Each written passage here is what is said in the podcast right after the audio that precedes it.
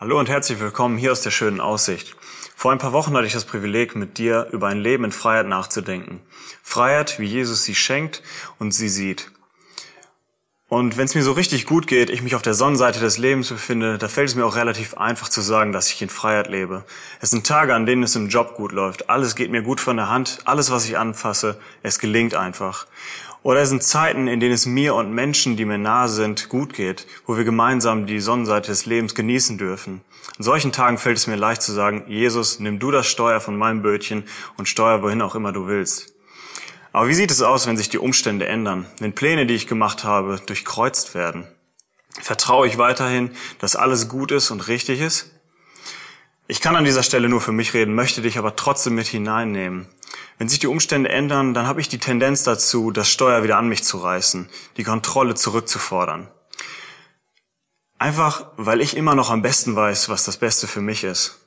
Ich fange an, krampfhaft Lösungen zu entwickeln, Strategien zu suchen und die sollten am besten sofort funktionieren. Leider ist es so, dass mein Vertrauen, sobald diese Lösungen nicht funktionieren, relativ schnell schwindet. Es ist eher so, dass ich in blanken Aktionismus verfalle. Ich habe auf einmal 100 Projekte. Ich betäube das Problem. Ich versuche eigentlich das Problem im Lärm meiner Geschäftigkeit zu ertränken. Oder ich verfalle ins Grübeln. Jedes Wort, jede Tat, sie wird nochmal durchleuchtet, alles auf die Goldwaage gelegt und neu bewertet, ob es denn auch richtig so war. Aber das bringt mir selten die Lösung. Meistens führt es nur zu Sorgen. Sorgen, die mir die Luft abschnüren und mich förmlich lähmen wollen. Hierzu habe ich letztens ein tolles Zitat gelesen, was ich dir mitgeben möchte. Es heißt dort, Sorgen sind wie ein Schaukelstuhl. Man ist ständig beschäftigt, kommt aber nie vom Fleck. Ich finde, dieses Zitat beschreibt diese Situation sehr passend.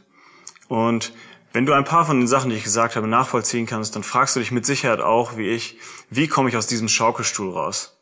An dieser Stelle möchte ich dich herausfordern, steh auf und geh erstmal wieder eine Runde spazieren. Oder wenn richtig Dampf runter muss, geh eine Runde joggen im Wald.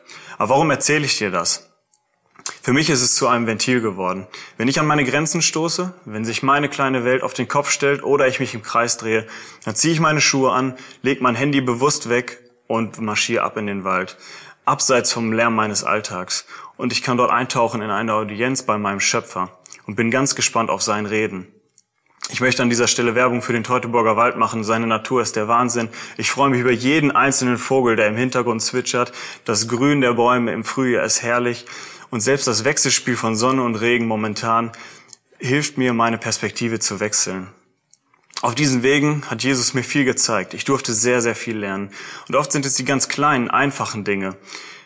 Mein Blick wird neu geschärft und ich darf neue Zusammenhänge erkennen. Und in Bezug auf Freiheit und Vertrauen ist mir letztens ein Song ganz neu wichtig geworden auf einem dieser Spaziergänge. Es ist eine starke Aussage, die dort getroffen wird. Und frei übersetzt heißt es dort, Jesus, du hast noch nie versagt und du planst auch nicht, jetzt damit anzufangen.